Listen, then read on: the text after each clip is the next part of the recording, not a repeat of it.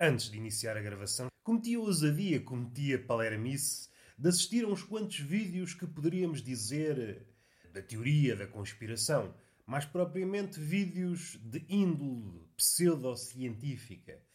E esses vídeos são os que me causam um bocadinho. Não vou ser meio, causam perturbação. Porque são pessoas que, se lhe perguntássemos quanto é 2 mais 2, eles teriam dúvidas. Mas isso não lhes inibe de avançar para terrenos que eles estão longe de dominar. Muito dessas estratégias que eles usam para comunicar com o seu público é mais ou menos fruto desta época. Vejo as mesmas manobras nos youtubers, vejo as mesmas manobras, as mesmas técnicas, as ditas celebridades ou os ditos ativistas. Juntam palavras sonantes, aquilo que eles acham que vai atrair as pessoas, e como do outro lado não está um público, como é que eu ia dizer, instruído também, mas a nossa atenção, e por vezes não é aquela atenção de estar e não estar e fugir. Eu estou a falar de uma atenção de detectar incongruências. É por isso que hoje em dia, quer no discurso humorístico ou noutro qualquer, é raro que ele consegue detectar ironia, outras figuras de estilo, raciocínios mais complexos. E daí que o humorista às tantas começa a ceder, começa a facilitar, começa, seja a explicar piadas, enfim, isso dar-nos-ia pano para mangas. Fazendo referência a estes vídeos que acabei de ver, faz-me confusão. Pessoas que estão longe de dominar os temas a que se referem, mas não têm medo, não têm empejo de falar sobre eles. O nexo, a ligação entre as coisas, é assim disparatada. É como aqueles filmes de ação que não têm grande história, é só explosões. E as explosões, neste sentido, são ideias, ideias, vá, entre aspas, palavras que eles acham sonantes, vão disparando essas palavras. Deus, morte, eternidade, matéria, vão lançando estas coisas. E nunca chegam a dizer nada de nada. Nunca apresentam um argumento nada digno de, de se chamar argumento. E é curioso como este tipo de pessoas atrai tanta gente. Porque de uma forma ou de outra, eu encontro este comportamento em várias esferas. Posso dar aqui milhares de exemplos, até já referi aqui naquela plataforma de livros, a Goodreads, uh, alguém que não lê um livro e mesmo assim vai dar o seu bitite acerca do livro. No, no fundo, há uma característica que perpassa toda a humanidade. Nós queremos sempre dar o nosso lamiré. Queremos dizer sempre a nossa palavrinha. A diferença substancial, parece-me, é que antes sentíamos alguma vergonha. Podíamos dá-la, refirma a opinião, mas era assim a conta-gotas. Hoje, para um grupo de pessoas, e um grupo crescente de pessoas, não há a vergonha em dizer seja o que for, a maior barbaridade. Até porque, não sei agora do ponto de vista dessa pessoa, se a pessoa sabe, não sei se a pessoa que está a dizer aquilo sabe que é uma barbaridade ou acredita naquilo. Ou então é apenas uma performance Uns acham verdade, outros não acham, outros acham só uma estupidez. Seja como for, aquilo chega a muita gente. A consequência é que há sempre alguém a acreditar, a levar aquilo, porque aquilo é mais digerível. Não tem nada a ver com a verdade. Não tem nada a ver nem. É como se, para algumas pessoas, todas estas conquistas da ciência, do pensamento humano, não fizessem qualquer sentido. Epá, isso dá muito trabalho. Agora vou pegar na ciência, ver isto tudo, ver Newton, Einstein. Pá, isso dá muito trabalho, isso dá muito trabalho. Vou pensar como este menino está a dizer. Pensar, entre aspas, que o pensamento, a ser pensamento, encontraria as incongruências, mas nós somos seres performáticos. Estamos muito ligados àquilo que vende. E como o capitalismo é sempre no sentido de expansão, está a chegar a sítios em que é um bocadinho nefasto para quem pensa, para quem, para quem pensa, ou, ou estas questões da ciência, não pode importar a questão dos números. Não pode importar, até a última análise, sobretudo quando entramos nos campos vá, da mecânica quântica, aquilo que nós achamos lógico ou aquilo que seria expectável começa a desmoronar. Entramos noutro mundo, as leis são outras e por vezes entramos no, no mundo do caos. Se tivéssemos de atribuir uma palavra ao mundo quântico, essa palavra é o caos. Muitas das questões levantadas depois são respondidas com, com frases feitas. O facto da velocidade da luz ter um limite, isso significa que é um glitch, é uma ilusão. É, estes raciocínios, às três pancadas. Epá, são pessoas que não fizeram a primária, não fizeram a básica, não fizeram a universidade e querem falar como se fossem cientistas que batalharam uma vida toda em busca de qualquer coisa.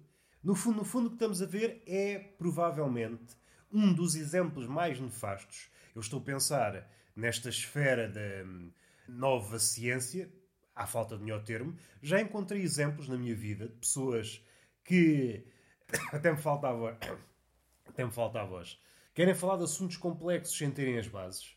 É que depois estamos a falar duas línguas. Por muito que o cientista tente explicar que a arquitetura do que ele está a dizer não faz sentido, ele acha que o cientista é que é que está a ser está a ser demasiado, como é que eu ia dizer, rococó. Na cabeça dele aquilo não faz sentido.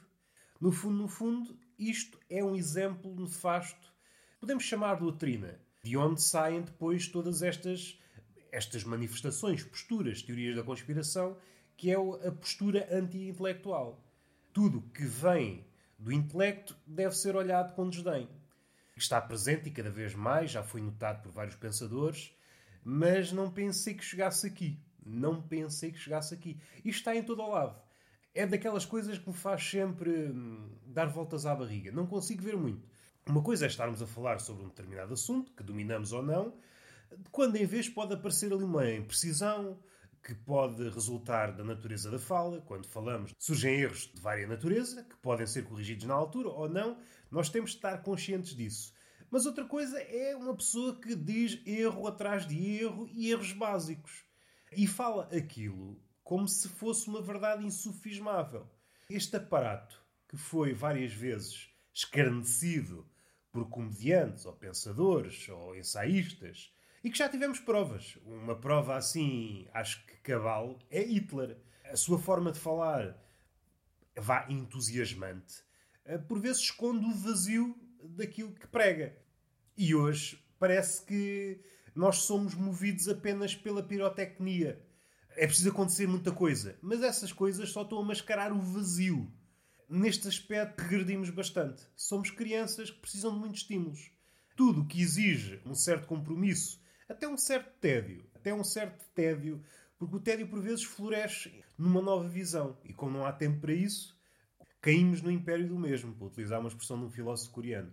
Eu percebo, em parte, tem alguma razão, mas não nos podemos tornar eh, revoltados contra o intelecto e tudo que aparentemente sabe mais do que nós. O que daí resulta é que nós que estamos aqui com menos conhecimento, nós é que sabemos das coisas. No fim de contas, é uma forma de nos acharmos superiores apagando as proezas de quem, de quem batalhou mais no campo do saber. Esta questão de dinamitar os cumes, tudo é igual a tudo, não vai dar merda, já está a dar merda, não é? Estas novas vagas de estupidez nascem muito daí, desse nosso desdém pelo conhecimento e da nossa confusão entre aquilo que é informação, conhecimento, sabedoria. Como não há, não há tempo, nem compromisso, nem nossa relação com o tédio está perturbada. E como nós ainda queremos ser bafejados pela aura, há certas coisas que têm aura ainda. O conhecimento tem aura, a sabedoria tem aura, a poesia tem aura. Essas coisas têm aura, mas nós não queremos pagar o preço para sermos realmente fabros, fazedores dessa esfera. Queremos tudo sem o lado mau. Só queremos o lado bom das coisas. E quando nos apresentam quando alguém diz, um bocadinho mais lúcido, para teres este lado bom, tens de ter o lado mau. Começamos a criticar essa pessoa. Dizemos que essa pessoa não sabe nada da vida. Esta tentativa, que é sempre uma tentativa infinita, está presente em várias, várias alturas da história, em, várias, em vários aspectos, seja da religião, é sempre esta tentativa de expurgar o mal do bem. Como nós sabemos, o mal está sempre presente no bem, estão entrelaçados. É impossível separar um do outro, a não ser que os matemos deliberadamente. Mas assim matamos o bem e matamos o mal. Aqui chegamos a uma frase, ou uma ideia que define bem esta época, estes últimos anos, estes últimos quê? estes últimos 20 anos e talvez daqui para a frente ainda se agudize. Que é o maior pecado é chamar o outro burro, ainda que haja razões para tal. No ponto de vista das artes, chamar o outro burro, tu não percebes. É como se o público tivesse procedido a uma espécie de canonização. Foi ele próprio. Eu sou santo, eu sou mais. E tudo o que eu digo é sagrado e não pode ser refutado. E eu utilizei a palavra público, não foi gratuitamente. O mundo virou um espetáculo, não há grande diferença. Como nós vemos tudo como um espetáculo, não há grande diferença entre um espetáculo propriamente dito, teatro, cinema, um sarau de poesia, e ciência, filosofia, pensamento, como se tudo fosse regido doravante pelas regras do espetáculo. E quando não é, e quando é avesso a esta regra do espetáculo, uma delas é a vertigem, a velocidade, uma das coisas que diferencia esses regimes é que é um regime lento. Essas formas de estar é um regime lento. O pensar, o escrever, é um regime lento, ao contrário dos regimes de espetáculo, onde acontece muita coisa, supostamente. De facto, não acontece nada. Qual foi a grande ideia que saiu do espetáculo? Não me lembro, não me lembro. E agora houve aqui várias explosões, houve aqui esta ideia que mudou o mundo. Não, não. As grandes ideias, porventura, desses filmes pirotécnicos foram paridas em regime lento noutras esferas. Na pintura, na literatura, na poesia, cinema, noutro filme. Quando é aqueles filmes novos que é um somatório de referências, mas não conseguem criar nada novo. É apenas um somatório de coisas desconexas porque sabem que as pessoas identificam-se com aquelas palavras, mas não conseguem ir além disso. E às tantas é um churrilho de name droppings e de referências. Fim daquilo, percebemos, não houve aqui nada, nada que saísse do normal. E isto para levar aonde? O público não gosta quando se vê ridicularizado. O público não gosta quando não percebe. Quando percebe que não percebe. É mais isto. E começa a lançar medidas, começa a criticar tudo aquilo que lhe é alheio. Isto agora para dar um exemplo. No podcast do Guilherme Geirinhas, ele fala sobre a crítica e como ele acha que a crítica, neste caso em relação ao cinema, mas podia ser em relação aos livros, não deve ser assim, deve ser mais próxima da linguagem comum. Primeiro de tudo, temos de ver uma coisa: o que é crítica, afinal?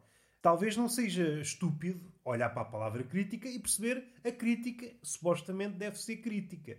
Não deve ir a reboque do gosto comum. O papel da crítica, seja literária, seja de cinema, é tentar resgatar aquilo que, de outra forma, seria votado ao esquecimento. Dito de outra forma, a crítica é, é a última piadeira da justiça. Tentar repor a justiça. Segundo as palavras do Guilherme Geirinhas, então a crítica de Oravante seria apenas simular aquilo que já foi dito. Uma espécie de acarinhar as massas. As massas elevaram aquele filme aos píncaros, nós vamos falar sobre esse filme que já foi falado. Não, não. A crítica é contracorrente. Aliás, esses filmes, vamos lá ver uma coisa. Vamos lá ver uma coisa que é para a gente Normalmente, eh, com sucesso, envolvidos uns meses já ninguém liga. Isso é válido para livros, por exemplo.